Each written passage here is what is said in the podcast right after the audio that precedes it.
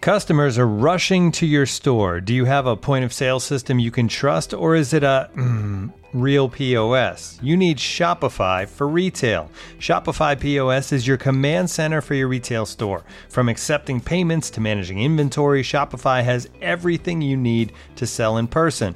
With Shopify, you get a powerhouse selling partner that effortlessly unites your in person and online sales into the one source of truth. Track every sale across your business in one place and know exactly what's in stock. Connect with customers in line and online. Shopify helps you drive store traffic with plug and play tools built for marketing campaigns from TikTok to Instagram and beyond. Get hardware that fits your business. Take payments by smartphone, transform your tablet into a point of sale system, or use Shopify's POS Go mobile device for a battle tested solution. Plus, Shopify's award winning help is there to support your success every step of the way. Do retail right with Shopify. Sign up for a $1 per month trial period at shopify.com slash the athletic, all lowercase. Go to shopify.com slash the athletic to take your retail business to the next level today. Shopify.com slash the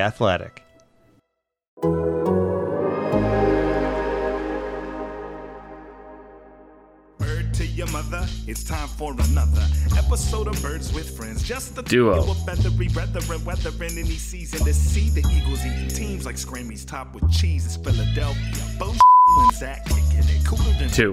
When still Zach runs off with his valet keys. He's a real nuanced goose. Pull up a branch, get loose. It's time for some juice on some. Birds with friends. The early bird gets the worm, but prefers getting turned like a turn on some. Birds with friends. Bo and Zach coming at you with stats and things flapping. We are going to rip out the hearts of other podcasts. We are going to bite off their eyeballs. We're going to start every segment watching the scene from The Last of the Mohicans where the guy takes a bite out of the other guy's heart. We may not be good, but we're going to be nasty. We're going to reflect the blue collar nature of this city. Hello, everybody, and welcome to Birds with Friends on a Wednesday afternoon. Bo Wulf, Zach Berman, Marissa Dunn here to talk about the first of two joint practices between the Eagles and the Miami Dolphins. But, Zach, we begin with breaking news. We send it over right away to the Stone Cold Newsman who has the latest on a blockbuster trade by Howie Roseman, who does it again.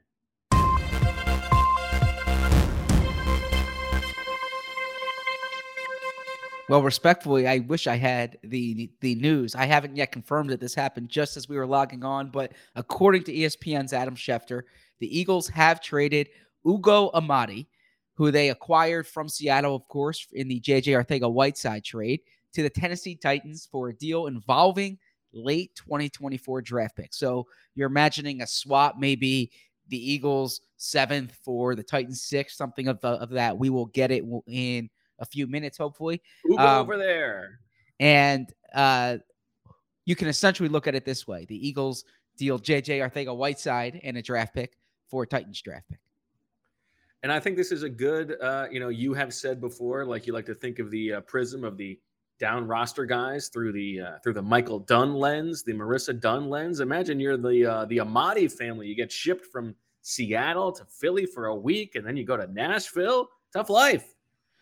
Well, yes and no, but if a team's trading you right now, they essentially they they weren't going to keep you, so this could be better for you. And also in the in the Michael Dunn lens, if you're Josiah Scott or you're perhaps perhaps uh, Jaquiski Tart, you're looking at this and saying, uh, I should say Jaquaski Tart, not Jaquiski, uh, Jaquaski Tart. I'm working on my pronunciations, as Bo knows. Uh, then you will uh, look at this and say maybe your shot of making the team goes up a bit. It's kind of funny uh, with Amadi. I mean, this is like you know very, uh, very into the details.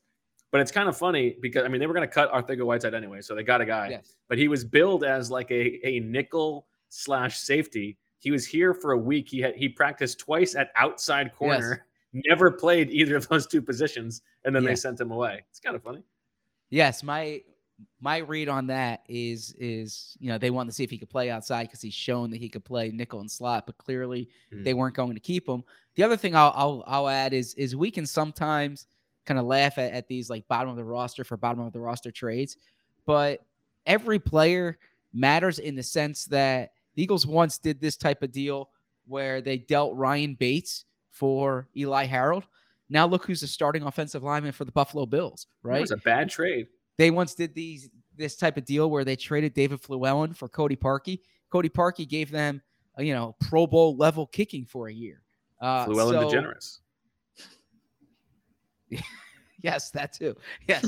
um, so p- a point being that you could say, oh, it's it's an end of the roster guy, but every player matters, and you never know how their career is going to turn is going to turn out. Yeah, good stuff. Marissa, have you done the um have you done the game of like if we were going to get traded, where would we want to get traded to? I so Michael does ask me that, and I tell him that wherever he was able to be, where- whatever team wanted him, I'd be happy to go. So happy to be w- wherever, happy to be in Cleveland, just happy that he gets to continue following his dream. How was that answer? Great answer. Pretty good. That's Great a answer. good like if you if you were actually the player. but I actually mean answer. that. Yeah. Like I really do. Like, you know, you I was to play, yeah. yeah, I was just messaging with Mike Sando. Um, he was talking about Michael's game the other day, and um, I said it's wild that August first, twenty twenty, we had the conversation that he thought football was done. So you know, No pun to be intended. yeah, Yeah. Yeah. to be here, You, you, thought know, he was Morris. yeah. So I, I'm wherever he is, I'm happy to be there with him. So And man, was he was he dominant. I mean, we didn't do a post game pod, but we talked about it in the in the live live uh, watch. He was uh, he was kicking he was kicking butt. yeah, I was very proud of him. I wish there was like a camera of me on uh, on me in the stands because I was like, you know, yeah, going at it. As as you should. As you But- should, Get on, Jordan. so yeah, I was very proud of him. Um, you know, I you guys touch on obviously his first game at center, so you know, got to be versatile as a backup offensive lineman. So he did great, and you know, like he said, he's got to finish out strong and keep keep playing that way. But um, really happy to see. So I need to admit that that we are a little guilty of a of you know like the boy who cries wolf because we we make all all these references to like Michael Dunn's the best lineman in the league. Uh, We always talk him up. But then in that game, he was really good. Like if if he wasn't married to you and we were watching that game, we would have been wow, 68.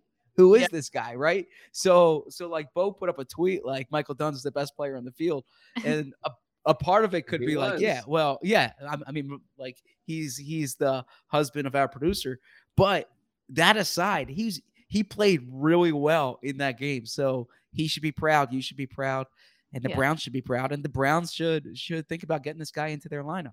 That's my opinion. Yeah, he he did great and great offensive line coach he's got there to to always make sure he's prepared. So shout out to Bill Callahan. Shout out to to Bill and Call- uh, Callahan Auto Parts.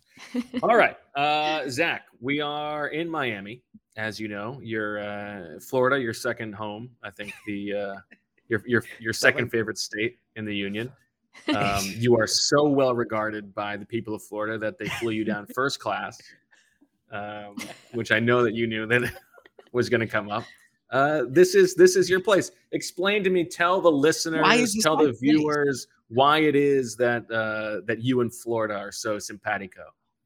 I I didn't know we were so simpatico. I I tend to like wherever we go, um, but but you have this like disdain for Florida, and I and every time Sheila's the one with the real disdain for Florida. I just have ambivalence. and every time we're here, I'm like, you know what the the weather's nice, the food's good. Like this this this I'm isn't not sure I would bad. call this weather nice. I mean, it's the That's look, when we were at practice, it it, it, it was hot. But you got to drive everywhere. this morning, I walked out for my fruit bowl and had a nice walk. Uh, and Did you And- get the and- fruit bowl because they didn't have any steak on the menu?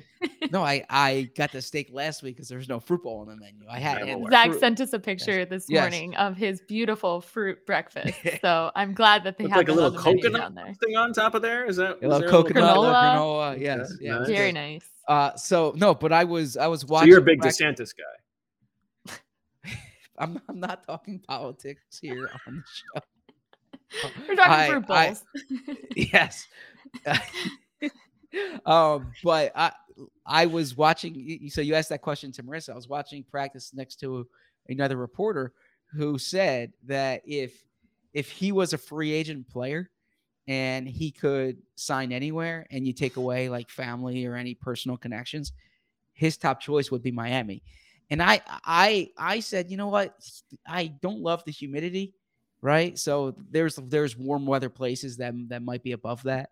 Uh, but my point, or his his point rather, was that like the facilities are outstanding. Uh, the the the weather's nice. There's no state income tax. This guy said that they have cool uniforms. That wouldn't factor into my decision, but that that, that would factor into his. I do like their uniforms. Um, but uh, in As any you can tell event, because I'm wearing Dolphins uh, teal here. yes, Uh, I told you yesterday. I, I I got in a little early, went uh, and walked to walked to lunch, and the lunch spot was uh, like outside this mall. I you know I could I, I I needed a few other shirts for the trip. Wa- Walked into the uh, to the J.C. Penney. You know I'm looking for looking for a deal. Checked out with two polos, and then I realized as I was checking out, I just I just got Dolphins colors. I got this shirt and this shirt. so I don't know. I was incepted. I was incepted by being in Miami. Maybe I maybe I like it a little more than I let on. I'm just saying that if if if you're visiting for two three days, there are worse places in the world to go than Miami. Like it's Well, no one's So- arguing that. But so so when you say you're a big Florida guy, my my point is is that we go to the, we were at the owners meetings and I was like, you know what, this isn't the worst place in the world, and you guys were like repulsed by the notion that someone didn't think this was the worst place in the world. Well, that hotel was close to the worst thing in the world. Well, not where that team was staying or the the uh, where we were uh, the owners were staying where we were staying. Yes, yes. And anyways, people are tuning in to hear us talk about. Oh, it, it is official, by the way. Here we go. Um, Eagles have agreed to terms to, and not to doubt Adam Schefter, he's always right, but Eagles have agreed well, to he's not always right, but to trade Ugo Amadi to the Titans. The teams will swap late round draft picks in 2024. yeah, feels like a steal, Well, I mean, you're gonna cut the putting guy. out there. right? Yes. So, Yep. all right, uh, Zach, let's get to uh, let's get to practice, and then I think as we talk about practice and as we uh, get through practice, I think I think it's time for us to really have these in-depth roster discussions that we we touched on a little bit in the uh, the watch along on Sunday, but we've got a week left. It's closing arguments time for these guys.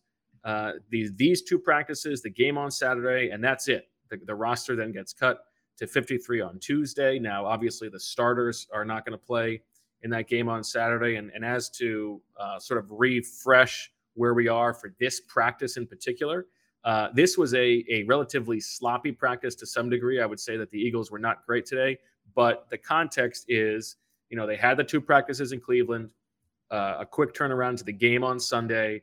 Then they fly back that night.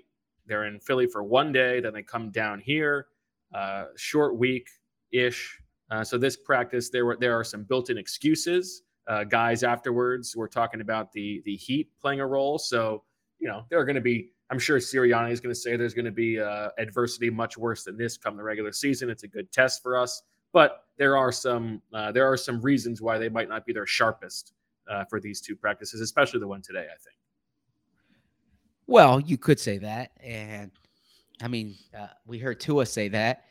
I think that, and and there has to be some reality to that. You know, they they've been on planes and they're adjusting to the weather. Like they they are humans, and you know there are conditions that they they're it's it's not Madden players out there. Uh, that said, you have to give credit to Miami. I thought Miami was the better team on the field today, and agree. I, I focused only on the defense, so I will defer to you on on the offense. But uh, if you just compare it to Cleveland last week, right? I mean, Miami was completing passes, like the, the, the ball barely touched the ground. Um, the Eagles did a good job. Downfield as Stop- well. Yes, the Eagles did a good job stopping the run. I'll give them credit there. Uh, but I th- I thought Tua had his way, and and we'll get to this in a bit. I was really impressed with Tua today. Um, the the anticipation throws really jumped out to me. But overall, y- You yeah, think the- he's so good he could be a three I can't sell that one. But Better than a that, two, that, a that was a three-a. bad joke. That was a bad joke. Maybe Uh, even a four um, and I, I I thought that look, I I like their their skill players. You and I were talking about the Dolphins on the drive over there. Uh, it's it's kind of ironic, by the way, that when we're on the podcast we don't talk about football, but when we're when we're in the car we talk about football, right? Um, so yeah, so and I said, you know, I'd like this team more than Well, My people in the chat national really loved that Fora joke. Getting getting a lot getting a lot of uh, support for that one, so I appreciate the listeners. Uh, so I they the the, the passing, the Eagles secondary was not very good today. Now they were missing Slay eh, for part of the practice, Bradbury for team drills and seven on seven. Uh, but but they, but they were not covering well, and the pass rush wasn't getting home enough. We will get into particulars, but that's my big picture view. And to answer your first question, I, I know I, I've I've rambled here. You can attribute it to the travel. You can attribute it to the weather. Miami was dealing with the same weather. They're they're used to it, I suppose. Uh, we'll we'll see what happens tomorrow. But overall, more impressed with the Dolphins today than the Eagles. Yeah, I mean, I am uh, I am certainly um, able to be uh, like change my opinion on things after after a small sample size, and one day I'm willing to be uh, reactive and have uh, have some recency bias. But yeah, I feel I feel I certainly feel better about the Dolphins today than I did uh, yesterday. Um, I thought too, I, you know, I was I was focusing on the offense, and, and just to set the scene here for the listeners, this was not like uh, we are used to with uh, Eagles practices or or even the joint practices with the Browns. Uh, when we get to sort of stand on the sidelines and watch practice from there, it's a different setup in Miami where there's just one set of stands and the media has to be sequestered in the stands, and so there's one field next to the stands, and then there's a far field that is uh, sort of tougher to see. The offense was on the far field, so that's what I was watching. I was able to, you know, I can tell the Eagles players still, even if I can't fully read the numbers because I know who's going to be lining up where and, and what their body types are. It was harder for me to figure out who some of the Dolphins players were uh, involved at times. But um, because I was watching that and also could see what was going on in the short field, I got to see a little bit of what was going on with the Eagles defense against against the Dolphins offense. I, I agree. I feel, you know, I thought I thought Tua looked pretty good. He has this um, there are a couple plays where it's like he he's really throwing like a like a, a lofty ball up there and you're like oh this ball's got to get picked or knocked down and it just happens to be uh, put in the in the precise spot where his guy can get it. So yeah i feel i, I agree with you. I, I think i think he looks better than i expected. And uh, as I was saying about the anticipation throws, I I guess there's I'm I'm doing it now, so I'm guilty of it. Uh, you know this this impulse to compare Tua to Jalen Hurts, and it's been going on now for a- long time. Um, but because they were the two quarterbacks on the field, Jalen has a lot of strengths, and I've I've discussed those on on this pod. I think in terms of like throwing to a spot as opposed to a player, Tua does a much better job of that. And uh, you know, that's that's a skill, right? That's the, there's anticipation throws there that clearly this is why Tua entered the lineup at Alabama because he's he's not the biggest guy, right? He's not the fastest guy. Um, it's it's his accuracy and his ability to make those types of throws, and that was on display today. And the other thing I'll say is I've seen Tyreek Hill, and I've never seen Tua in, in person until today. I've seen Tyreek Hill in games, but never in practice settings until today. He's special, right? Like he is the ability. If if you can't jam him at the line, you're not going to stop him, right? Um, though he just races by you, uh, and he's so quick that he's he's a he's a special player. he dusted Darius Slay on that one uh, first one-on-one rep, and Slay sort of came up lane. But then he came back in, and I saw there was a, a second route they went up against each other, and Hill got the completion again. But I thought it was great coverage by Slay, and it was one of those. It was one of those one-on-one routes where Hill like probably put on too many moves. Now he might be able to do that more than you know. Like I get on Britton Covey sometimes for like you're not going to actually get to run like you know have three breaks in a route. It's you, you know it, things happen much quicker than that in a game. But he he is so fast that he sort of can do that. But I, I thought that one particular rep was still good coverage by Slay. But yeah, I'm not gonna I'm not in the business of gassing up Tyreek Hill just just to go on the record. Okay. Um, again, we don't need to get into a Tyreek Hill discussion here. I was I'm just saying, saying, yeah, I'm, you know, he's done enough Yeah. things off the field that I'm not gonna I'm not gonna be in the business of giving him flowers. I'm not giving him flowers. I'm I just said he's a really good wide receiver. He's a difficult per- player to cover. so so you kind of paint me in, in into these positions with any player that that uh that's done something like horrible off the field that if if I say anything about them as a football player, therefore I'm advocating for anything about them as a person. I did not make this about you. I'm just saying uh, it's if It's- we're going to. but you kinda juxtapose it. Who has this history? I think it's worth mentioning. It's worth bringing up. We're not in the business of being league PR and brushing things off to the side and saying it happened. We don't have to talk about it anymore. This happened with Tyreek Hill. It's a part of his story. If we're going to talk about him, it belongs in the conversation. I think. I get that. My point is that I'm I- I'm like this guy is this guy can beat you one on one, and you're like, well, I will never say anything nice about him, and so therefore you're juxtaposing it as as if like I am I am part of the league PR machine. No, I I was at a football practice today. He ran past Darius Slay, therefore I am conveying it to our audience. I what didn't say anything about you.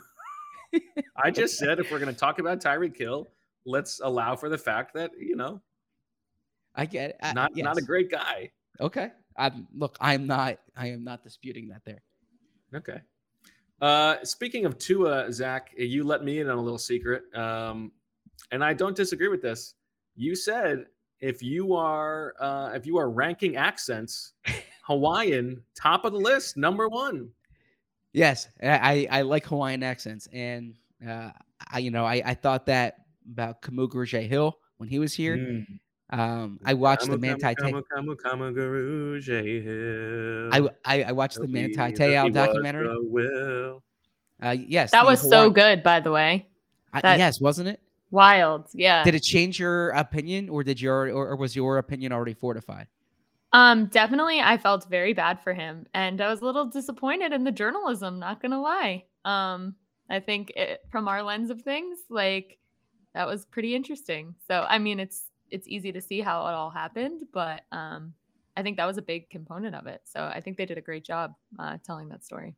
I was flabbergasted by how unremorseful Ronaiah was. Yeah, Right, like that. Yep. Uh, changed it changed his life, you know. Yeah.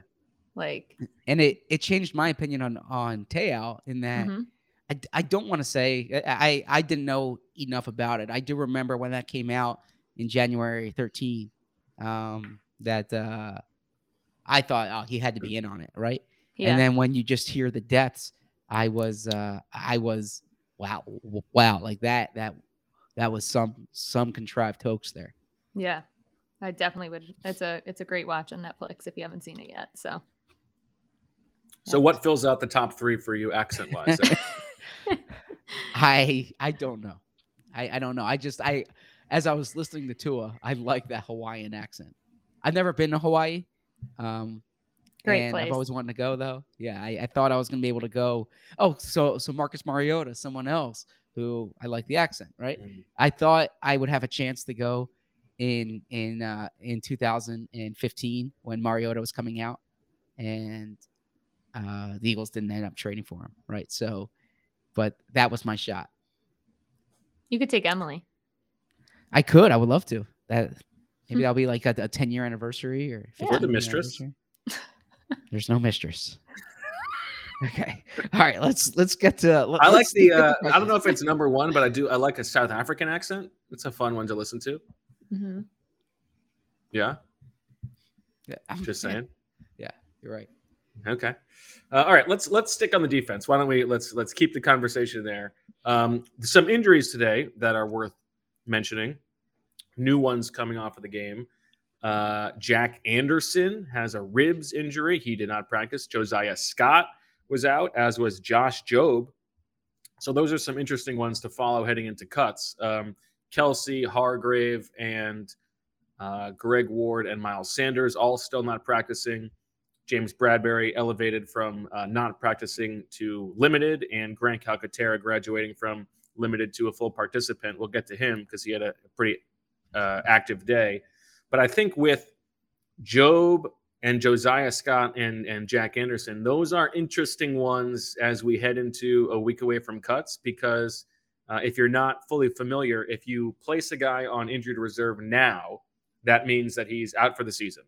it means you save a roster spot. You get to control the guy, and he'll still be part of your uh, or your program moving forward. But his season is over. If you want a guy to be a, a player this season, you have to carry him on the initial 53 man roster, and then you can immediately put him on injured reserve. He'll be eligible to return after four weeks, but that means you're going to have to cut somebody else to keep him on the roster. Now, this is where the you know the Cre'Von LeBlanc uh, stuff comes into play, where you can cut a veteran knowing that he won't go through waivers, and then you can re-sign him the following day if you're on that good terms with the player uh, and the agent. But I think we were talking about this in the car. Those three guys, Jobe is the guy to me who now uh, we don't know anything about the severity of these injuries. It's possible these are significant injuries and they are going to go on injured reserve anyway. But Jobe is the guy who who strikes me as maybe you put him on IR now because you don't really think you're going to need him this season. Is he going to be better as a rookie than whoever the you know replacement level street corner uh, would be? But you think he's got some long term upside, so you keep him in the building. With Jack Anderson and Josiah Scott, I feel like their value is being available, and so it would make a little bit less sense to put them on injured reserve. You you might want to carry them, but it also might mean that you uh, release a guy like Jack Anderson and hope to bring him back if he clears waivers. So I, I do have a question for the chat here and for Marissa as well. Okay. Uh, so Bo had an outstanding piece. I hope everyone read it, and I, I say that genuinely. Uh, Very long. On Tuesday, where he ranked was the performance. He ranked the performance of every player um, in training camp, and I, I actually I, I like the categories that he gave there.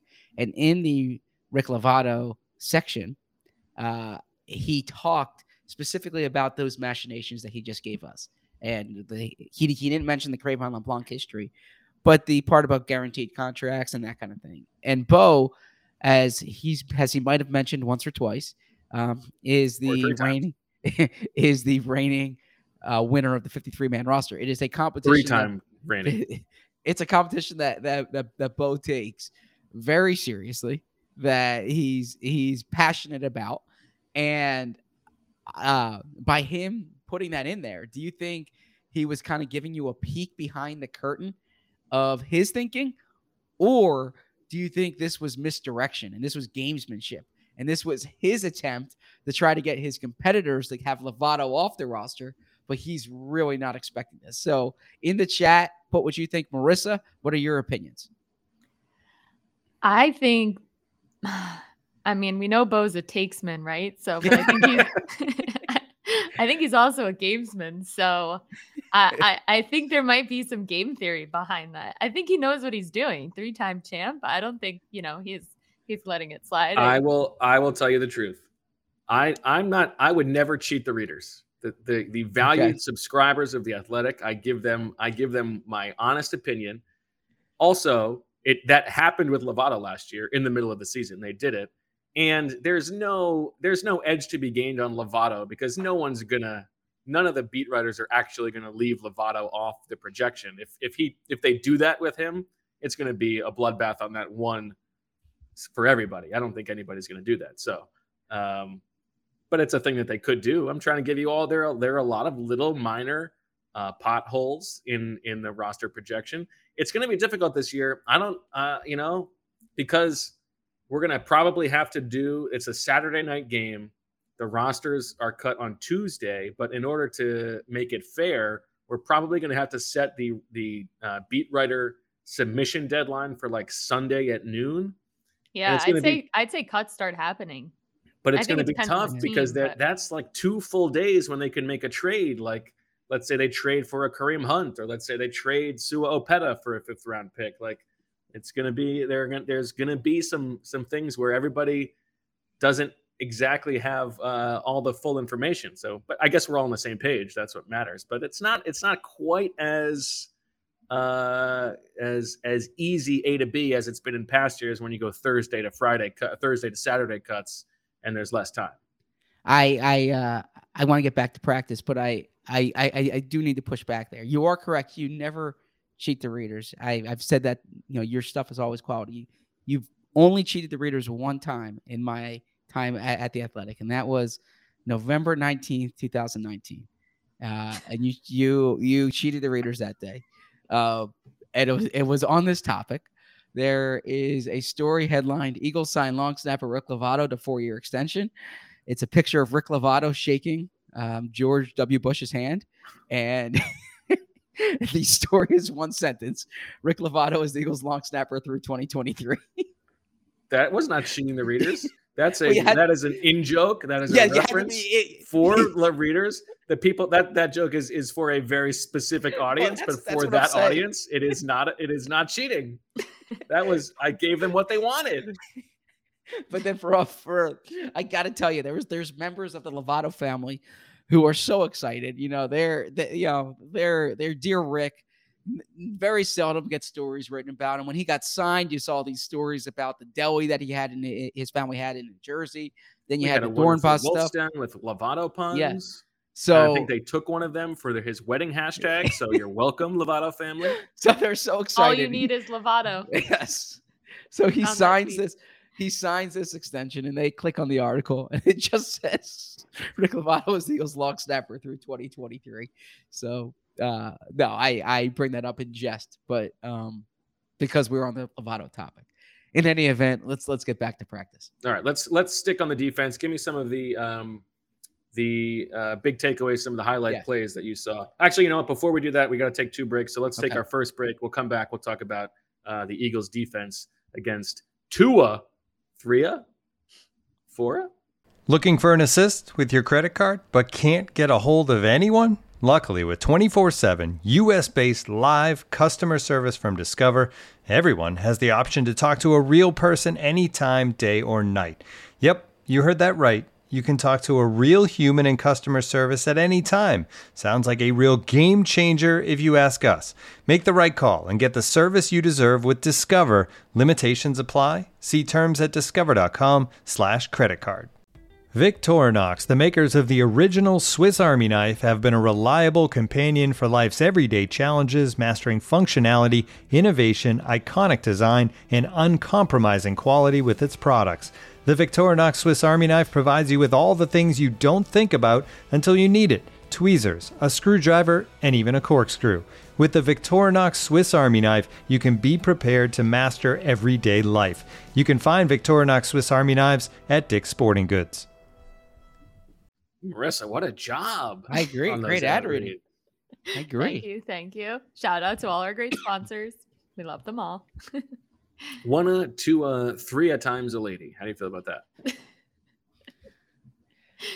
Zach, he's asking Right. you. I I'm deferring to you on that one. I have no opinion on this joke anymore. Uh, I feel like that is a good log line for the Birds with Friends experience. Okay, uh, Zach, your uh, practice. Yeah. your Yeah, you wanna do the offense? the Eagles. No, we've been talking about the defense. Let's stick on the Okay. defense, and then we'll get to the offense. Perfect. Okay. This this works for me. Um, so I I I mentioned big picture takeaway. That was the uh the pass defense did not look good there. Um the, we talked about the Slay Hill uh one on one. Um with Bradberry limited, you saw Zach. no. Jaylen, no Jaylen Waddle for the Dolphins today. So, just for Correct. the listeners who did not know that, highlight of practice Haason Reddick uh, playing in this Joker role. Um, I don't want to say blitz because he's a pass rusher. Pass rushed up the middle, like, and we spoke to Jeremiah Washburn last week, uh, and Jeremiah Washburn when he was said, "Is there anything that you've learned about him?" And, and he said, "Reddick is." Was a ball coach.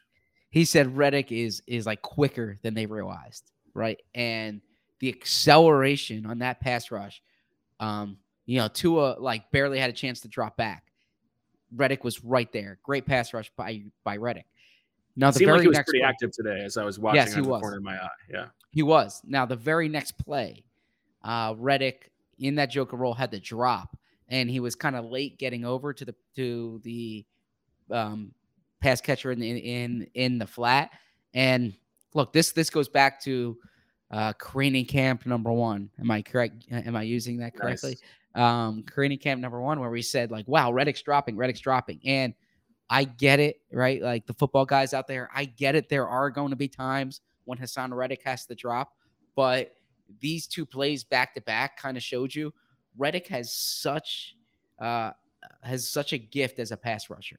And that if he's if he's dropping in the coverage, I I don't think he's particularly good in that area. I know what Jonathan Gannon said. I don't think it's his strength. That is why that is why he got changed from an inside linebacker and a linebacker to an edge rusher was so he could rush. That's how the Eagles need to use him. So there are times when the matchup or the play itself will dictate it, but they need to get Reddick going toward the quarterback. Uh, excuse me. So that jumps out. Would you would you Yeah. agree? Uh, my my view of what was going on with the Eagles defense was that the defensive line was pretty pretty good today, pretty active. They seemed to to stuff the run well, and there there was pressure. I saw Josh Sweat had a couple pressures. Your boy, I saw uh, with the with the second and third team, Kyron Johnson was pretty active in the backfield, but it was the secondary where they were sort of uh, losing the battle. Now, to be fair, most of the time today in team drills with the first team offense, it was Zech McPhearson and Mac McCain because Slay uh, hobbled off. Yep. There's no Josh Jobe, and so you're you're pretty depleted there. But uh, it did seem like that was what what I saw. Is that is that what you saw? Yeah, now I'm I'm I'm not gonna you know crown the defensive line because I didn't think the pass rush was good enough. But this Okay. was one of these situations like last year where I don't necessarily put it on the pass rush. Like the ball was out quickly, right? You know, there there were receivers open, so the pass rush, you know, probably was doing a good job. But Tua was was so quick getting rid of the ball eh, that it reminded you of some of those games last year where you know the quarterback just had it out, just had it out, and so um, that's that's what jumped out to me was the pass rush didn't. I I wrote the pass rush wasn't consistent enough, but it was probably more of a function of the coverage being soft or you know Tua throwing the ball quickly than it was the pass rush not beating the offensive lineman. Any interesting depth chart notes with the defense to pass along? Um, no, you know, so I, I, I you mentioned the guys with the ones there. Um, they What was the safety really picture rotating- like after Epps and Anthony Harris with the twos? I guess they're they're, they're down Josiah Scott, so they're down numbers. But Yeah, was- was- Blankenship was in there. Yeah. with the twos, Yes, I believe so. Yes. okay, it looked like yeah, because I, I thought I saw I saw Jaquiski Tartt in there with the twos and K'Von Wallace and Blankenship. I guess I think No. I think Tartt was in there the whole time, and maybe Wallace and Blankenship were rotating. Jaquiski Tartt is a very interesting player on on the roster bubble. Um, if you were going just by what he's done in practice and what he's like where he's been on the depth chart, he would not be on the team. He's a vested veteran. I don't know if you want to guarantee his salary. However, you know, if you sign Jaquiski Tartt, you're probably caring more about what he showed on tape last year than than you know what he's shown this summer. He's a 30 year old player. Like you sort of know what he is. I feel like he's going to be a difficult player to decide whether whether he's going to be on this team or not. I would agree with you there. And I, I don't think he's played his way onto the roster. Uh, but that is a position where they're particularly weak. So maybe they just go with past performance. And it's not like they're guaranteeing that much salary, right? So if if in week five they see it's like this, it could be like Eric Wilson last year, where they're like, all right, you know, it's it's just not working out. Um, and uh, as, as as far as top of the depth chart notes, Nakobe Dean was uh, mixing in with the ones, right? He was not first up with the ones, but he did get in there with the ones. And, you know, Jonathan Gannon had a quote before practice about Davion Taylor where like everyone's competing for a chance to start. Well, no, that's that's not the case. Um, but I, I think they have three linebackers that are are, are going to be in the mix for those two spots. And Nakobe Dean's going to be expected to play this year. I forgot to Uh, mention Shaun Bradley among the injured players, Yep. but he has an illness. It's not uh, it's not an injury. So um, I wonder. You, do you, do you think Davion Taylor is a is a stone cold lock to be on the roster? I don't think he's a stone cold. He was lock, no. pretty bad in the game the other day. Yeah. And he had a play today. I don't know if you saw it. Um, it was like it should have been an interception, Yes. and like it whizzed right now. Look, I I don't want to. Stefan Wisniewski flew No, by his I- head. I'm I'm I'm always careful to say like he should have caught that, right? Like we sometimes underrate like how you know snap snap these plays are, and and so he's in coverage. He's he's worrying about his keys. The ball comes out quickly. Probably has some acceleration to it, um, or velocity to it rather, and but still he he uh he could have and probably should have had the interception. Um, excuse me. So else elsewhere on uh, defense today, um, Look, you, you mentioned the defensive line playing well. I'll give credit to multiple defensive tackles. First off, Marlon uh, Tuiapu Loto. Uh, yes. Um, Marlon T. um, he he stuffed a run, did a real good job there. He's been having a good camp, continued today. Uh, Milton Williams had a he chased down a run. You saw movement that was rare for an interior lineman, right? Like he he was he went from from the from the middle from the line basically to the sideline, uh, chasing it down. Um, that that jumped out to me. And then look, my guy, I'm, um, there might be some bias here to it, but Marvin Wilson, once again, in the backfield, clean up sack, um, like what I've seen from Marvin Wilson. So it's I I thought you framed it well in that write up we talked about. Uh, similar to Deon Cain. he's like the Deon Cain of defensive linemen, where he, based on merit, yeah, should probably be on the team, but based on numbers, you just don't see how it's gonna work out. But you never know. I think it's I think there's a a slight difference where like Deon Cain is 26. He's been in the league. The league sort of knows what he is. Whereas Marvin Wilson's 23. He's a second year player. Um, he is he is pretty good. The, the other problem for Marvin Wilson is that Kobe Smith has been pretty good this summer, uh, another down roster defensive tackle, and so there's it's not quite mutually assured destruction, but it's like mutually assured not going to make the roster because of there, there's the other guy. Like you can afford to probably cut Marvin Wilson because you know that it's unlikely both of those guys are going to get claimed. You're going to be able to keep at least one on the practice squad, probably. So, um, but he, he has been good. Marissa, are you willing to tell? Is your your Marvin Wilson story uh, okay to tell on the podcast? Yeah, I actually think I was gonna ask Michael if it was okay to tell, but I'll just tell. No, so after He's joint going practices, far. yeah, after joint practices, I saw him like on like talking to someone, and I was like, oh wow, is he getting like chippy over there? Because that's like very unlike Michael. And after I was like, what was going on? He was like, oh, I was just telling Marvin Wilson like he's doing a great job. So he was with the Browns.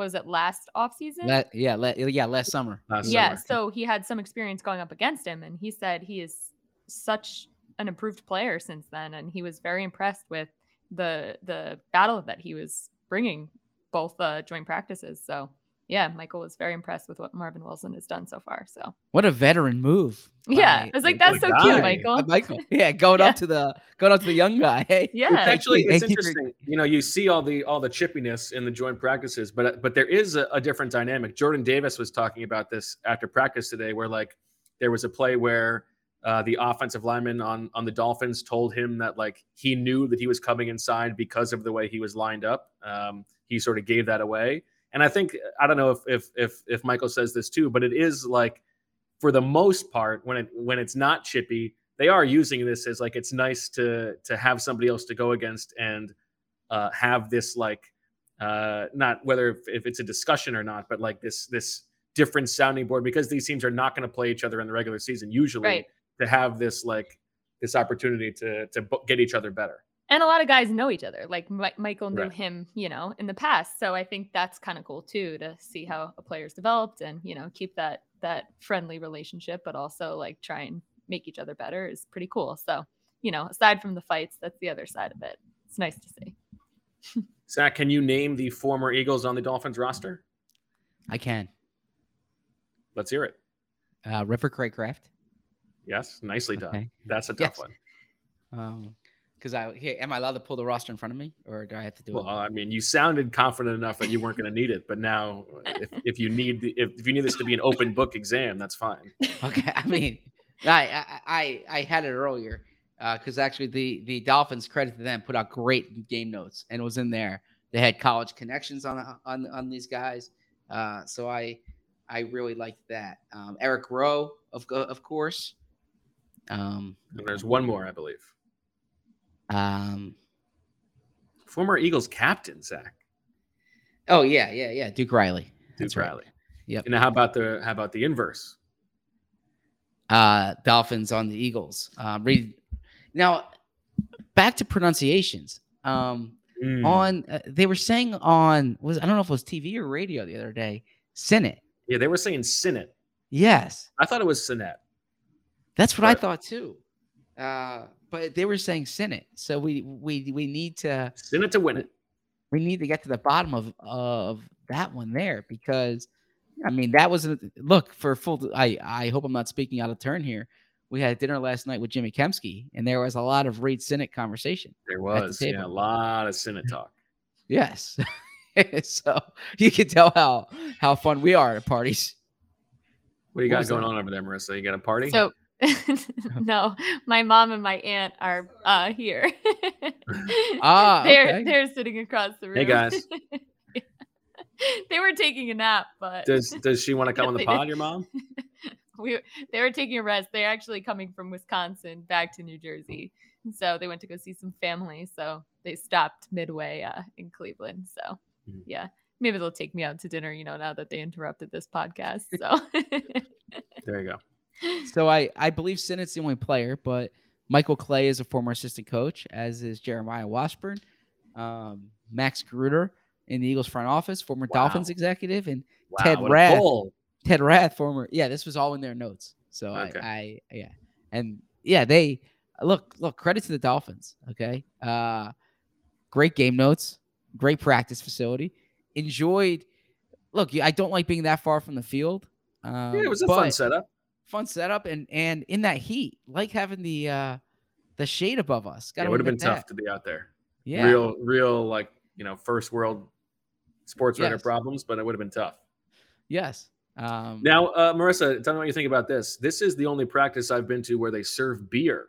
So 10 a.m. Should we uh, should we tomorrow just just get blitzed and see what that what that does to the practice report?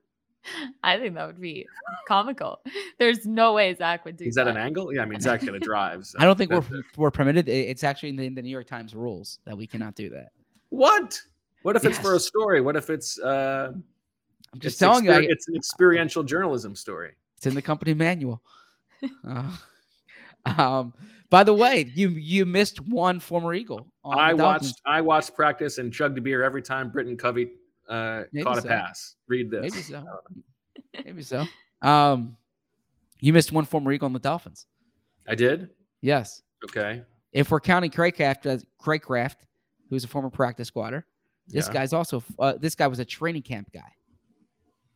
Okay. Well, now I'm going to do That the open book test. Okay. Da, da, da. this one Uh, You- you should know. Famous training camp, a training, a famous training camp training guy. cramp. Yes. Ba, ba, ba.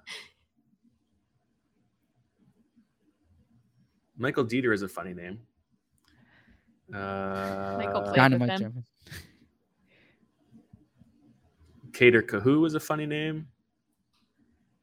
You want me to give you the answer? Oh well, we didn't say Raheem Mostert. Oh, is that That's what you're I'm talking saying. about? Yeah, yeah, that's what I'm talking about. Yep. Yeah, is the Mostert worth the squeeze? It was not for the Eagles, and then he went on to have a good, uh, good career. All right.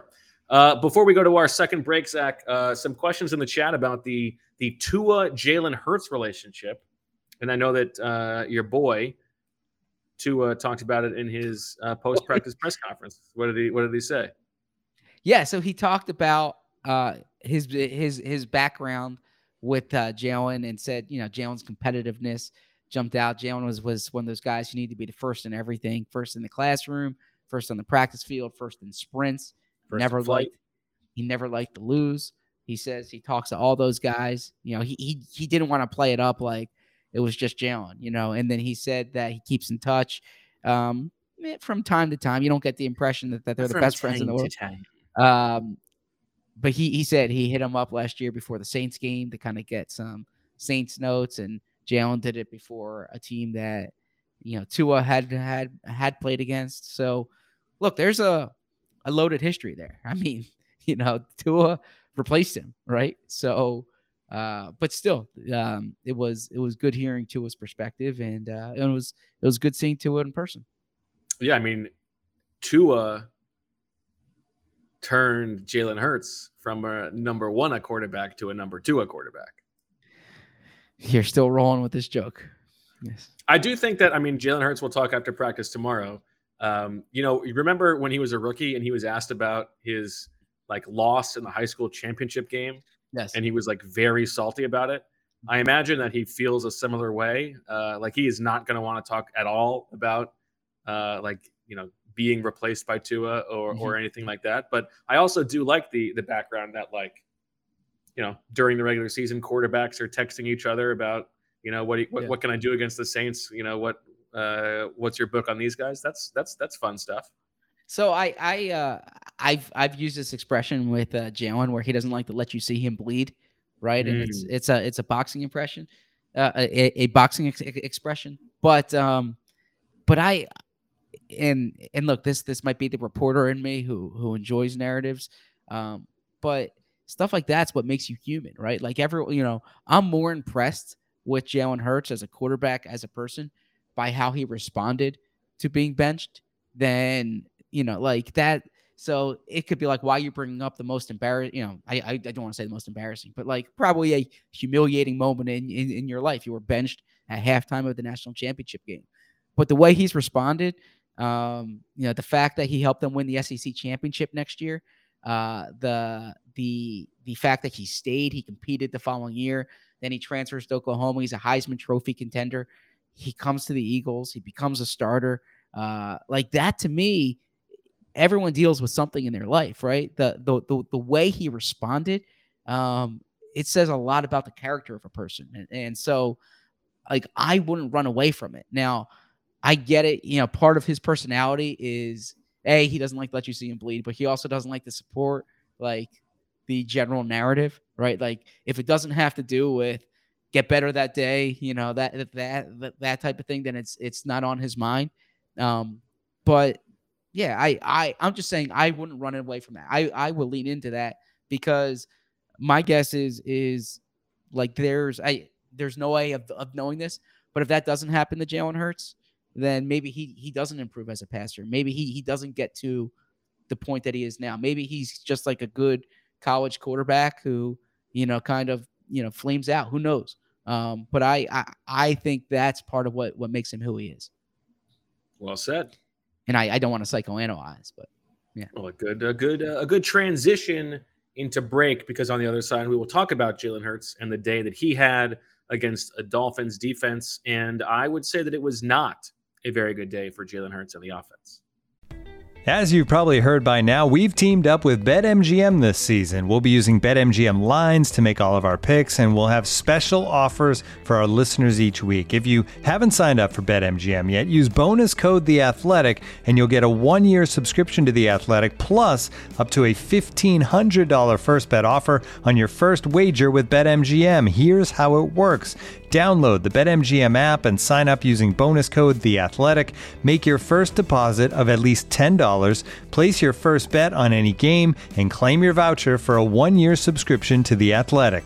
See BetMGM.com for terms. U.S. promotional offers not available in D.C., Mississippi, New York, Nevada, Ontario, or Puerto Rico. Gambling problem? Call 1-800-GAMBLER. Available in the U.S. Call 877-8-HOPE-NY or text HOPE-NY 467-369 in New York. Call 1-800-NEXT-STEP in Arizona. 1-800-327-5050 in Massachusetts. 1-800-BETS-OFF in Iowa. 1-800-270-7117 for confidential help in Michigan. 1-800-981-0023 in Puerto Rico. First bet offer for new customers only in partnership with Kansas Crossing Casino and Hotel. Don't forget, if you haven't signed up for BetMGM yet, use bonus code The Athletic, and you'll get a one-year subscription to The Athletic, plus up to a $1,500 first bet offer on your first wager. And now, two pigeons bemoaning the fact you can stream DirecTV satellite free. You see this? A family watching baseball on DirecTV with no satellite dish in sight. Let's heckle them. You call that changing the channel? Choke up on the remote, buddy. I hope getting all these games on DirecTV makes up for your mother not pre-chewing your sunflower seeds. DirecTV has the most MLB games. Visit DirecTV.com. Claim based on total games offered on national and regional sports networks with choice package or higher. Availability of RSNs varies by zip code and package. High-speed internet service required. Terms and restrictions apply. All right, back on Birds with Friends, Bo, Zach, and Marissa. And Zach, um, today was was an interesting day for the offense. From my vantage point, it was sort of like uh, the offense performed like Jonathan Gannon wants opposing offenses to perform.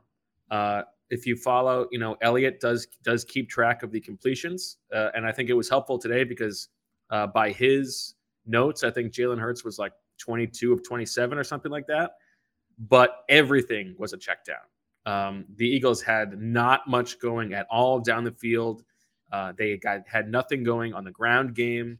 The only big play, yardage wise, in in team drills was a bad throw by Jalen Hurts. DeVonta Smith on play action was wide open down the middle of the field, and Jalen Hurts severely underthrew him to the point where Smith had to come back, and it caused the underthrown pass interference. So it was a good like example of why you should throw it deep, but it was a bad throw by Jalen Hurts.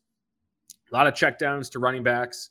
Uh, not super comfortable in the pocket. The the Dolphins defensive line did a pretty good job. The only play that was like, you know, able to gain real yardage was uh, something that I think the Eagles will keep in their back pocket, and it's uh, something that probably makes Nick Sirianni feel good that the one thing they have to stop things from going downhill when things are going downhill on offense is a is an AJ Brown out route. It's like it's so easy. It's it's it's uh, it's easy money anytime because if he's one on one and he's got that inside outside go, like he's to win. And it's been on the money, uh, and and that that was helpful. But not a great day for the offense. Very sloppy, I thought. Um, and I don't know if it was great coverage or if it was Jalen Hurts just being indecisive at the top of his route. But I thought it was one of the uh, one of the poorer performances from the offense that I have seen this summer. What do you attribute that to? I don't know. I mean, I think I think you bring up the same excuses that that we did at the top. Um, you know, sluggish, uh, tough weather, all that stuff. You know, the the short trip from Cleveland. But I'm sure you. I mean, you have to give the Dolphins credit too. Um, Jaelan Phillips was very active. We got our first fight. Uh, Landon Dickerson, who has had a, I, I thought looked really good today, was great in one on ones. Uh, he's been really good over the past week. I think there's it's probably no accident that he's looked a lot better since not having to go up against Javon Hargrave. But uh, he was pulling to the right on a run to the right, and it looked to me it was tough to tell exactly what happened, but it looked to me that he pancaked Jaelan Phillips, and then Phillips got up quickly and came over and like you know gave a real forceful two hand shove to Dickerson, and that started the fight. Um, Mailata got involved, but um, I actually thought Mailata, for the most part, did a good job against Jaelan Phillips, but Phillips was was very active today. Uh, the Dolphins do a, a, funny thing or a cool thing. I kind of like it, where the uh, previous practices player of the day gets to wear like a special orange jersey the next practice, uh, and then chooses the playlist. I don't know. I feel like some people might think that's like Johnny College, but I kind of like that. You know, give a give a little shout out. It seems I kind of like that. And the, the Dolphins That's reporters were saying this is the the fourth time this summer that Jaelan Phillips has gotten the orange jersey. Uh, a big player for them coming off a an eight and a half sack rookie season. What would your playlist be? Well, Zach uh, asked me today on the ride to practice what I wanted to listen to, what kind of music I like. Um, he gave it, you know, he was driving, and I said, "We're we're in Miami. Let's get a little, let's get a little Latin flavor." So we we just did a uh, we did a Bad Bunny Spotify was good. But if, if if you were in charge, what would you listen to? If if Nick Sirianni said you are the reporter of practice, so you get to choose the playlist, what would your playlist be? Uh, Mount Joy, just be the Orange ah, Blood okay. uh, LP. Yes, been bumping that, been bumping that record in the in the Wulf household. Uh, okay. Jane's getting into it. Uh, of course, for the people in Philadelphia, of course, remember September 10th, Mount Joy playing in Philadelphia, night before the Eagles' uh, regular season opener. So, what a weekend that'll be for you. Yeah. What would your playlist be? Mine? Yes. Oh yeah, I'm, I'm sorry, Marissa. What would your um? Be? I don't know. Michael makes fun of my music choices. I'm like stuck in like you know my high school days, like yeah, 2000s, I mean... yeah, 2010s. you know, top hits. um, I like country music too, but that's not really like pump up music. So I don't know. What, what, what about, about, you, Zach? Zach? You're not really a big music in the car. Guy, yeah, right? it'd be like, yeah, the players would be would be. They'd be listening stretching. to Thomas Dimitroff podcast. It'd be like, you're listening to Michael Barbaro and this is the Daily. Yes, right. Um, yeah, it'd be like that. Tua drops back to pass, and he's asked whether uh, he thinks GMs are underpaid in the league yeah, we we be, we be listening to like uh, you know, the Prof G podcast, Office Hour, or something like that. Yes. What do you guys driving... think of Mike McDaniel? Uh, uh, he didn't have a press conference today, but watching, yeah, I mean, look, I he's um, yeah, look, I I admit I'm I'm I'm in on on Michael on on Mike McDaniel. Credit to Dan Pompei, did a really is good it profile. Mike McDaniel or is it Daniel McMike? It's Mike McDaniel. Um, I thought Pompei did a, a, a really good piece on him before. I was I was in um, before based on, on, on what I had heard about him and then reading about him and then uh, yeah I'm I'm curious to see Uh, but I'm I am in on him, and I'm I'm higher on the Dolphins. I say than some others. Ooh, you've, been, you've been smoking that dolphin. I will name names like uh, then then national reporter Sheil Kapadia, right? I, I mean Shields, yeah, Shields not as high on this team. Well, well, I don't want to put words in Shields' mouth. I listened to a pod where where Sheil Sheil didn't kind of see it. Yeah, that one sounded uh, it sounded a little bit like a ZB and the Wolf episode. People people, Um, people but- said. but I, I, I, I look. I, I don't think that their pass rush is as good as the Eagles, and their their offensive line is not as good as the Eagles, and yet, and those are two very important factors. That's how you Um, want to build a team. Put your yes, money where exactly. your mouth is. but but but but they're not bad at at, at, at either of those spots. But I'm saying a, a lot of their their team, it's it, it reminds me of the Eagles in that you say, look, they have all these pieces. If the quarterback just plays the way he can play, then they can make some noise. Woodpecker, you rather have Tua or Jalen Hurts as your quarterback? I ha- I honestly I haven't seen enough of Tua, so I'm going to reserve comment on on that. Um, I, I mean, based on you know last year, Jalen led his team or helped lead his team to the playoffs, right? So uh, Tua hasn't done that, but but Tua has a winning record as a starting quarterback, and again, like in in terms of the way he passed the ball today, I I I liked what I saw, but I I admit I did not watch much Dolphins last year, and a- actually a few of the games that I watched, to go on the record. Scared no, go on the Jacoby Brissett was their was their quarterback. So uh, it's hard for me to really give you like an informed opinion on that. I'm not asking for an informed opinion. I'm asking for a, a hot take. Well, you're I, I leave the hot takes to you, Bo. Hmm.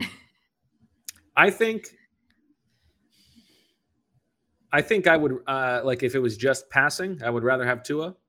But I think for one season, uh, if that's the question, I think Jalen Hurts gives you more of an advantage in the run game. I would I would probably take him, but that's sort of splitting the fence. So the hard thing with with, with me with Tua, eh, eh, look, I I guess I would go Tua, um, because like he did this the past two years with a quarter with a head coach who didn't seem to like him, right? And and that's been documented. And he's he's been like pulled from the lineup randomly, and um, I think this is one of those guys, and and, and he's he's won. He's been, I think he was like a sixty-seven percent passer last year. Um, that if you uh, if you put him in a different scheme, then as he is this year, maybe you'll see more of him. Now, as as as Rohit um, points out here, and you're absolutely correct, the contract situation is different. You can build a better team Yeah. around In a real in a in, a- in, a- in a real Yeah. life, who would you rather have in your franchise? I'd rather have Jalen Hurts. I would rather Yeah. have Jalen Hurts because he's easier to move on from. Because if he's not the Yes. guy after this year, you cut bait. Whereas with Tua, he's a first round pick. Yeah. You're probably going to talk yourself into another another season. Um, however, if we're if, if the exercise is just like you get one of these quarterbacks for this year, I think that's a different Yeah. that's a different conversation. Yeah, like yeah, the you can never dismiss the contract. I was talking to a reporter today who asked me, would you know if you were the Eagles and, and like the contract wasn't involved, would you trade for Jimmy G? And I'm like, well, you can't just dismiss the contract. If the contract wasn't involved, I think a lot of teams would trade for Jimmy G, right? But the contract is what it is. Yeah, So. that's fair. Um, other notes uh, with the second team, I thought Gardner Minshew had a good day, one of his better days of practice. Uh, the the Eagles' second team offensive line was very good today, gave him a lot of time. That second line was uh, Dillard, Opeta, Cameron Tom, Kayode Awosika at right guard because there was no Jack Anderson today, and Jack Driscoll at right tackle. Driscoll Driscoll looked better um, than he has at uh, at times over the summer. Coyote looked all right, although he, he struggled in one on ones. Um, Grant Calcaterra very active, especially with that with that second team offense. Yeah, This is he his- back? This was his like a- first uh, like, uh, full practice. Are, are, are you was- saying he's back? Yeah, like this, he was who he was pre-injury.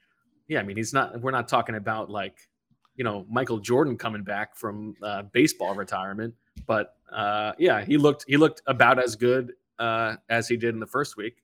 I think there's I think there's little question that especially with Tyree Jackson and Brett Toth being placed on PUP yesterday, that means they are out for the first four weeks. Uh, I think I think Calcaterra's spot on the roster is pretty safe. I think he he's he's uh, very easily their second best receiving tight end. Are you still giving that draft pick a C? Or C? Did I give it a C? Didn't I give it a, a C plus C or B minus or something? C plus. I think you're in the C category. Yeah. Marissa is. I'll, I'll pull pull the receipts. You weren't that much higher on it. That was the thing. I was you, higher, you, are talking like you was gave it an A. Like you were, oh, I, I- love this. look, this I- guy's great. no, it's I like- actually did it's like say a very I minor said I, I, difference in our grades. I remember saying I love the player or or like the player. Um, there's there's uh you know variance with the injury history that's different than a Okay, different injury. Bo gave him a C. Zach B minus. Okay. Okay. You gave it a B minus. Like that's not a that's not a good grade. If you brought a B What's a minus better grade? would you be So- happy. So so so look, there are uh, I'm I'm bad at pronunciations. I get that, but uh, I think I have a degree of intelligence here to know that a B minus is better than a C, right? So yeah, but you didn't. It's not like you loved the pick. But a B, mi- you're you're essentially saying, oh, well, well, a B minus and C. There's not that much difference. Yes, there is. There is a Okay, but if this If was like a, if this C, was like a, if this was a binary, do you like this pick or not? We both didn't like the pick. I mean, if you have a two 2.0 GPA or you have a like a 267 GPA, which one's better? Okay, I acknowledge that you liked it more than I did, but that doesn't mean that you Okay. should be going around puffing your chest that you gave it a B minus. like Um, Marissa, in in that piece that you- that you- that you brought spiking the football. what was over Bo's right a- up uh, there? over disliking it less. He What said, I, un- right up? I understand the impulse to add a tight end, even though the Eagles managed to be the most efficient offense in the league in 12 personnel last season, with Jack Stoll taking the lion's share of number two tight end reps. Great insight. but while I trust the doctors who say Calcaterra's concussion history is not a concern moving forward, this feels like it has a chance to backfire. I was partial to Michigan State's Connor Heyward among the tight ends on the board, even if he's more of an H back profile. Leaving the secondary unaddressed made made sense to some degree, as it may have given the Eagles a bargaining chip with undrafted free agents. Wow, what great mine. insight that is. That is exactly correct because they signed three undrafted corners uh, for significant money. Great job, great insight. And all reports out of Pittsburgh are that Connor Heyward is having a very good camp. So uh, to me, that's a home run analysis. Well, the Eagles don't have fullbacks in their offense, but okay. Um, yeah, and and then what did I write about Grant Calcaterra? I'm sorry to put you on the spot here, Marissa. Oh, No, it's okay. I got it. I got the receipts pulled up, ready to go. A tight end with upside in the sixth round is often a sensible pick. However, there's major risk with in taking someone whose concussion history prompted him to once retire from football. You worry about what would happen if that history continues in the NFL. He has a combination of production and traits, so at this point in the draft, there's a reason to take a swing. The risk variance is different than most situations, though. Okay. Yes. So I think you would also agree, Zach, that uh, our concerns about the pick are not something that was going to play out in the first month of his career. Correct. But basically, I'm I'm saying I I like this this player, okay? And you basically want them to take a 230 pound Jalen, Sa- uh, you know, Jalen Samuel uh, clone, basically, right? Like, Yeah, like, like, a, like you let's want. get a different type player in the offense. I thought that would be fun, and I think he can play tight Okay. end. But you know, he is a tight end in, in Pittsburgh. That's what he's doing. They're not using him as a fullback. My understanding. Yeah. I mean, you just wanted like a a facsimile of Jalen Samuel. Wow, Okay, you've been and I waiting. was you have been you have been waiting. Would you like to explain that, that you have been waiting to use that word? so yeah, so I, I'm I'm fine being self-deprecating. Okay.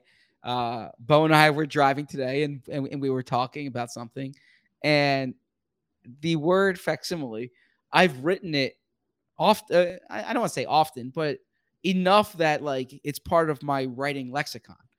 However, I've never said it in a conversation. never, like never in my life. And I said face smile. Okay. Fake. I And- thought you said fake smile. Fake smile. Yeah. which He's I think is a better. I think that's a better uh, word. I think I think that, ex- Yeah, I- that that is a better uh, use of what the word means. But and uh and Bo was polite. I, mean, Bo wasn't like, you idiot, you don't know how to say. I mean, he was he was calm. He said, I just want to tell you about the pronunciation. We got work on the pronunciation of the word. And then um I literally when I got back, yeah, when I got back, I I went on the Google, you can do this thing where it pulls up the, the pronunciation and then you say it, and didn't know it grades it grades your pronunciation and it tells you parts of the word you must improve upon. And so, um, if you can see, I sent this I sent this to Bo, okay, and it's the it's the assessment of uh, I I had a little oh why I it says you may have added oi in there to like uh to Oi, facsimile. oi, what you Yeah, going on over there, so- love?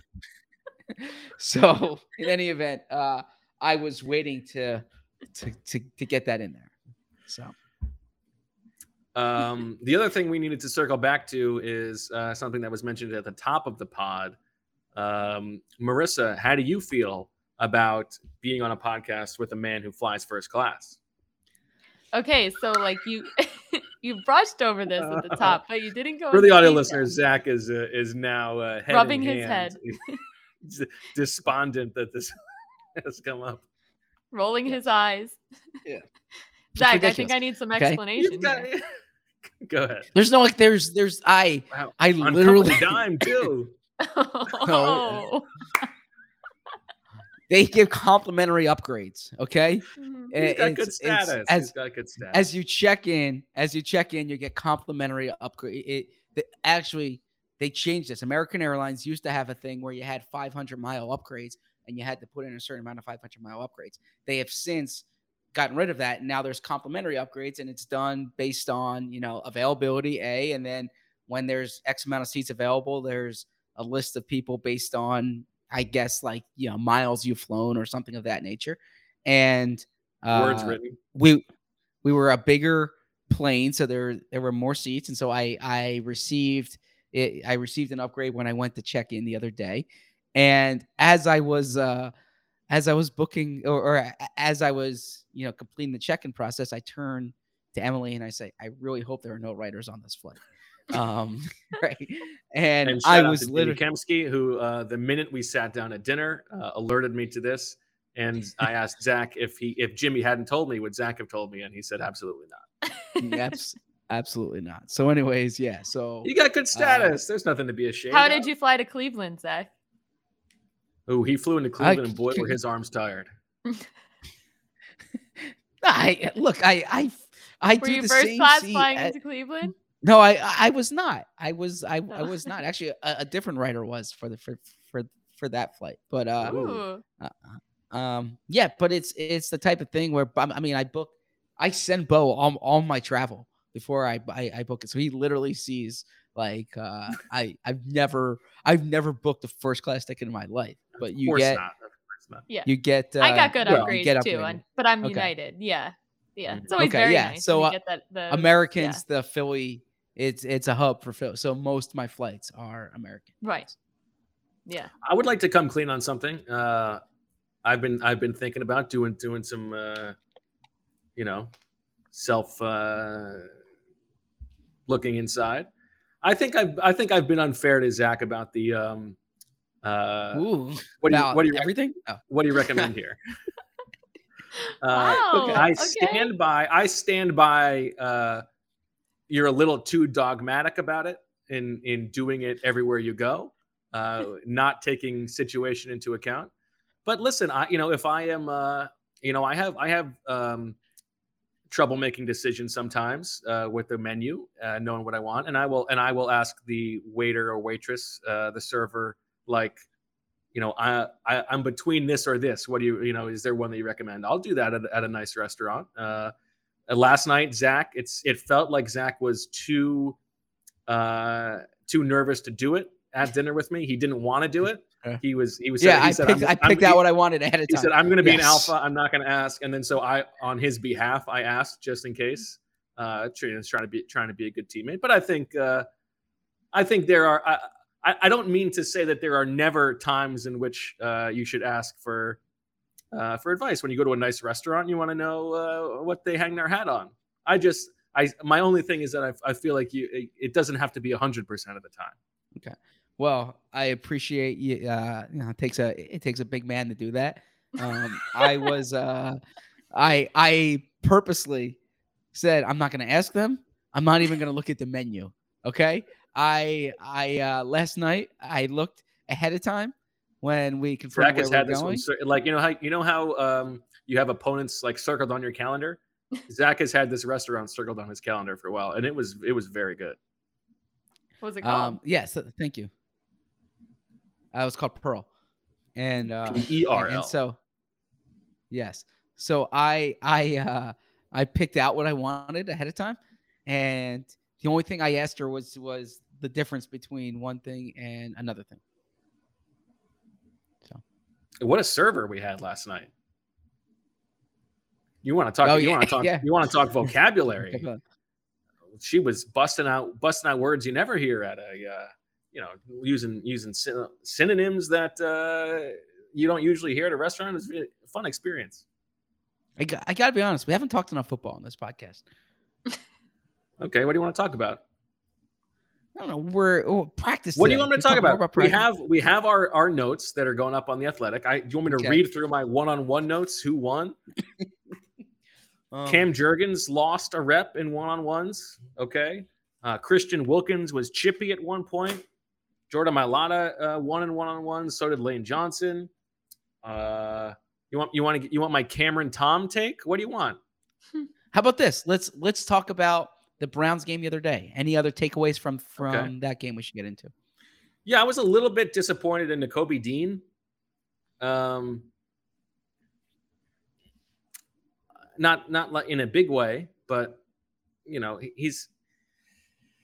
I think it's the same the same type of things that were uh, negatives on his scouting report coming out. Like he's just he's not the most explosive athlete, um, and he's he's not the biggest guy, uh, so he needs to be the most um, instinctive, and he didn't seem like the most instinctive in that game. I, I, but I also like more than today's practice. I give the guys um, like Jordan Davis um, a little bit of a break, who were like active parts of the first team defense on Thursday and Friday at the joint practice, and then had to play on Sunday. I think that I think they probably did have some tired legs.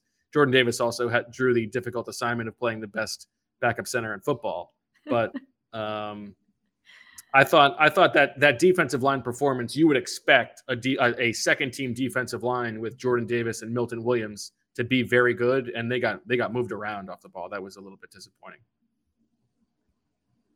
Good insight. What there. about you? What do you think Let's- of the Devin got- Allen play? We haven't Fun talked about that because we stopped. Yes. Yeah, fun play. Good to see that speed show up. Even today in one on ones, that speed like when he is like one on one with a guy, it just that speed doesn't show up. Um, he's much faster, and I think they talked about this on the broadcast. Maybe that like he's faster uh, as he goes in those 100 meters. Like he's a closer, he's not a starter, and so I think that does sort of play out on the field. Um, but you know there was nobody on him. He had a he had room to run, and th- that safety made a bad read. It was a very good throw by Reid Sinnett. What's your? you- We, we talked about it last night. Why don't we? Why don't we circle back on the conversation we had with Jimmy uh, Yeah, about Sinnett? okay. You don't think that the Eagles need to carry a third quarterback. Jimmy does. I'm on the fence. Are you on the fence Well, or you I'm- just I- not sharing because you know it's part of the I'm on the fence.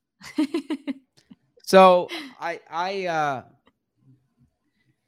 I'm always open to changing my opinion, right? Like I I think that's an important thing. I I I I don't think it's a it's a sign of strength to to like say this is what I think and this is the only opinion, right? Like it's it's important to to to reconsider. And I- I'm I'm reconsidering. Except when it comes to uh, uh, draft grades of sixth round picks, you think those never are allowed to change. no, I'm not saying those aren't allowed to change. I was just saying I asked you actually. The conversation started. Have you changed your opinion of of Calcaterra? Actually, that's literally how the conversation started. Um, we we have this all recorded. Yes, if Um, I could regrade that pick, I would. I would give it a higher grade. Okay. Um, so yeah, I, my personal view is that unless the third quarterback has a decent chance of becoming either a high level backup for you or a potential starter, I'd rather just have a quarterback on practice squad and use that spot on the roster for something else. If you think that, that there's a higher than, let's say, 50% chance that he's a backup for you and 20% chance that he's a high level, because because a, a backup quarterback is different than like a high level backup, right? Like I think Gardner Minshew is a high level backup. If you are, um, you know, if, if you're the number two quarterback, but you don't think your team can win games with you, then that's that's not a high level backup. So if there's like a 20% chance that he can become a high level backup, a 50% chance that he that he can become a backup, uh, then it's worth keeping him as as the number three guy. Um, I am not getting. Ca- I, he has a good arm. I agree with that. I didn't think he looked good in the Jets game. He showed some I flashes agree with that. in in the Browns game, and they're excuse me, I have a cough here. They're gonna have some decisions to make here, and I I think um sometimes in, in I, I shouldn't say in Philly, all reporters can can do this. You can become seduced by what you see. Like I mean, he- re you know the Eagles claimed him off waivers last year, right? But the Dolphins the the Dolphins waived him. Um, before that, Yeah, but after he was on the active roster. Yeah, before that, active- yeah. I I mean, Ta- you know, he didn't make Tampa Bay's team back in in the year before that. Um, he was not drafted. I mean, this is not a guy who who like the league has said, you know, we we place a premium on him, right? Uh, so I would say that yeah, it, it's a calculation they can make, but there's also there's a philosophical or, or I shouldn't say philosophical, a big picture argument to make about the third quarterback spot. Um, the Eagles, as as Jimmy has pointed out, have kept one more often than not. The Eagles were not going to keep one last year before the Minshew trade. Um, they did not keep one in 2016. They did not plan on keeping one in 2019 uh, when s- they wanted Sudfeld to win that. Well, I, actually, I take that back because they planned on Thorson being on the roster. So Yeah, I I think take they. that I back. think they have they- more often than not. Even last year, they added Sinnett after Flacco Yeah. left. So if you played out For that the- they didn't get Minshew, they still would have claimed Sinnett. Is if is Flacco was is there. Sinnett is Sinnett in year three? It, like it, Yeah. and I ask this honestly, in in year three, do you still view him as a developmental guy, or by this point should you know whether he's a backup or not? Right by by year three of Nate Sudfeld's career, um, he Well, here- was I mean, like like the you Eagles know, thought he was good If enough you're to be talking about league value, you know Nick Mullens, someone just traded a pick to get. Like Nick Mullens was in camp Mhm. with the Eagles and was awful. Um, you know, Sinnett's been better than been him by a long shot. Um, I think Nick philo- Mullens has won games. philosophically, Yeah. Okay, well, you know, Sinnett hasn't had a chance to, and we saw Okay, Nick yeah, so Mullens. that's what he was not good. Yeah. Um, we, I think the Eagles do have a preference for keeping three quarterbacks. Mhm. Um, you talk, you, you run down the the years. Last year it was Minshew and then Sinnett after Flacco left. The year before it was it was McCown and Sudfeld. Then you had Sudfeld with Foles and Wentz for two years. Sudfeld initially a practice squatter in 2017, but um, but then they elevated him to the active roster. In 2016, it was Chase Daniel with Bradford and Wentz. I think they I think they do prefer that. I think you have to consider the fact that Minshew is entering the final year of his rookie deal, and so you want to be able to have somebody who could potentially be a number two quarterback next year. I think odds are it's not going to be Sinnett. I think odds are they would probably try to find a veteran, but Mhm. I don't know. I mean, Sinnett's been better in practice than he has been in the games. Uh, you're right; he was underwhelming in the Jets game. In the Browns game, he made that great throw to Devin Allen, and other than that, was not very good. Um, I think it's a calculation of both the player and the position, but just like I like I think you say we tend to, you know, overrate what we see. I think we also tend to overrate the importance of those the bottom roster guys at Oh, other sure, positions. for sure. Like Yeah. if if Reid Sinnett has a 20% chance of being the backup quarterback next year, is that more important than uh, you know, Josh Jobe, who has a 20% chance of being a starting caliber corner? Um, and that will, you know, might not happen by next year either. Oh, yeah, yeah. The quarterback's are important. evaluation. I agree there. I agree. Yeah, and and look, if if Reid. Sinnett was a rookie, if he was a rookie or second year player, I would say, yeah, this is. I wouldn't say it's a no brainer, but I, I would feel differently. I just think by this is he's in his third camp, right? Like at at some point here, you have to say, um, where you know, is this who he is, or is you know, are there like significant more strides that he's going to take? Well, I mean, if you if you're if you're going to be bullish on him. You know, year one, he gets it's his first year in Tampa. Okay, he doesn't make the team. Last year, he uh, is in Miami, doesn't make the team uh, originally, then gets called up from the practice squad, and then is waived from the active roster and gets claimed by the Eagles. So this is Mhm. his first year being in the same place. He gets to go through uh, the the season on the practice squad, knowing the offense, and he comes to training camp and he looks pretty good. So maybe there is more upside. I don't know. Yeah, and and that's and that's fair, and I agree too. And and the like, I'm sorry, I meant I agree on the Josh Jobe point. And the other thing I'll say is that with the practice squad rules and practice squad elevations, which is only what three years old now, like it started in 2020 as a response to COVID. Um, it makes it. I, I think 16 it- players and it- players can be elevated. Yes. So it really makes it such that the last five, eight spots on your roster are developmental guys you don't want to lose, right? The way you kind Right, of it's more about protecting them from the league. Exactly because because you could say like you know they need X just to just to field a, a- roster. You know, you know they need enough safeties or they need enough tight ends. Um, but they could in theory go with like you know three running backs or two or or even two running backs, let's say, and then add one. Um, yeah. So or or elevate one. And the and the other thing, and Howie Roseman knows this too. Um, you know, you're always gonna have a chance in week two and week three and week four to sign guys to the roster because there's invariably going to be injuries and you're going to use IR. So Yeah. So I mean, to me, it sounds like you're talking yourself into he should be on the roster. exactly, yeah, that's why I like to talk things out. Okay. I I, I think that's you know, um, I- I've I, so this is gonna sound like a take, uh, but it's actually it always bothers me when when you hear something you know like the the old takes exposed or you know when Right. when it's like you said something like X amount of years ago, so therefore you know that's what you think. Yeah, my- I changed my mind, right? Like What I the hell? with- this is what you just did to me about Grant Calcaterra. no, I said, did you change your mind on it? That's not what I did. No, no, I no. said, did you You change it? you And your response, re- you can't reframe what the intent of what you were saying. You were trying to gotcha. Whoa. Old takes exposed No. me on Grant Calcaterra. a thousand percent was not trying to do that. That's I, not true. You, no, because your position, and we'll listen back to this. Your position was that oh, you did. I didn't think that pick was that bad. I said, and I, I said, go back and read what you wrote.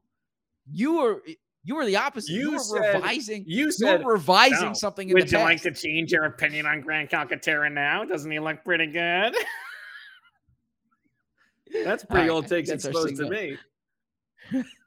Not at all. It, now, if if you what you did was you edited the tweet, basically. Like like you went back and you were like, I didn't think that.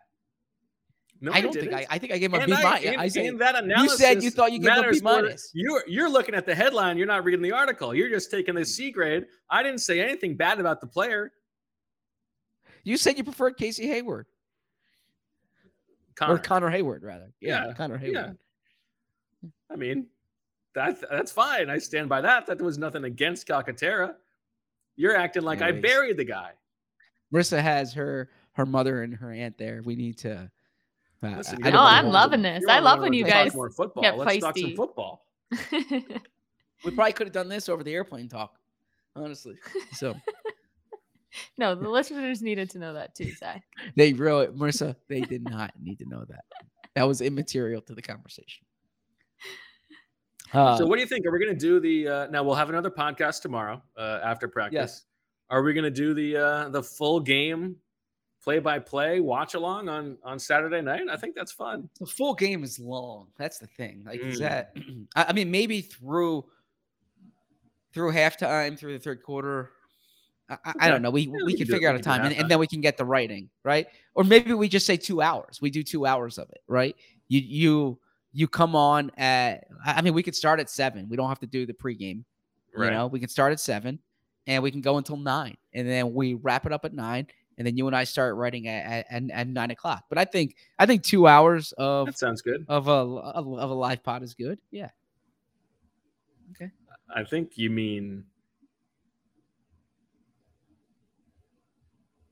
What did I say? Two- I- you two hours. Oh gosh. All right. That's my cue. All right. Uh, that'll do it for this episode of Birds with Friends. I do have one last be- question. I, I, I'm sorry. I have one last All right. question. And, Marissa might need to cover her ears for this. Does anything you saw today change your opinion of the Cleveland Browns? Yes. Yes. I feel worse about I feel worse about the Browns after watching practice Yeah. today than I did yesterday. I agree, and I and I get that the Browns were missing some guys, and the Eagles probably weren't at top form today. But uh, I left those Browns practices thinking like, you know, I, I think the Eagles are the better team here. And this practice today, um, like there were there were parts of it that um, you didn't feel that way about the Eagles. So yeah, that, that's and we'll see how tomorrow goes. But I I I was saying that that I think the Browns uh, can be decent this year, and and now I say, well, if Deshaun Watson's he's he's not out there as we know for eleven games, uh, that that changes the calc. You know, I I don't know if they're good enough without him. And I would say I would say specifically I feel worse about the Browns defense. Um, Yeah. Well, I mean, obviously that was the side of the ball that I was watching, Yeah. but uh, the Browns defense, you know, the Eagles moved the ball and did pretty well against the Browns defense, um, and even in like seven on sevens when they were they were dominant at, at points. The the Dolphins defense um, pass rush much better. It seemed like the coverage was was much stickier. So yes, I, I would say that that did change my. I mean, one day it's a it's a recency bias thing. Uh, it's a small sample size, but yeah, I would- say that it moved the needle a little bit for me.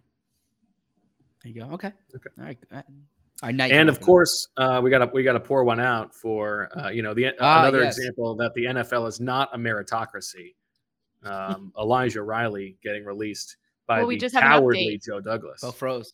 We have we have an update. Okay. Elijah Riley has been claimed. Do you want to guess the team? Whoa. Oh, let's go. Okay. Uh, it's got to be a smart organization. Got to be Oh. towards the top of the waiver wire order. Um, top, top I- near the top of the waiver wire. I could give you a hint if you. We've sure, talked not? about this this this team um, in the Calcaterra discussion. the Steelers. Yes. Oh yeah, baby, Mike Tomlin. He knows a baller. He knows a guy who can fight when he sees. One. Let's go. You got you got Minkah and you got Elijah. That is that is as good of a safety duo as there is in the league. You got to tell fantastic. Elijah. You got to you got to message Elijah to tell Kenny that Michael says hello.